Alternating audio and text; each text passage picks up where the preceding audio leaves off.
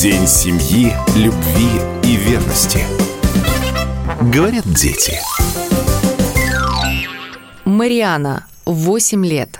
Для меня семья – это те люди, которые живут вместе, любят друг друга, и у них есть взаимопонимание. Любовь – это когда люди э, часто видятся и встречаются, и хотят это делать все больше и больше, чаще и чаще, чтобы в семье было счастье. Они должны любить друг друга, любить детей. Они должны зарабатывать деньги на детей. И они должны ухаживать за детьми. У меня семья добрая, и в ней есть взаимопонимание. В моей семье все друг друга любят. Если мама и папа поссорились, то кто должен мириться? Я считаю, что мириться должен папа, потому что, ну, как бы все-таки папа это мужчина.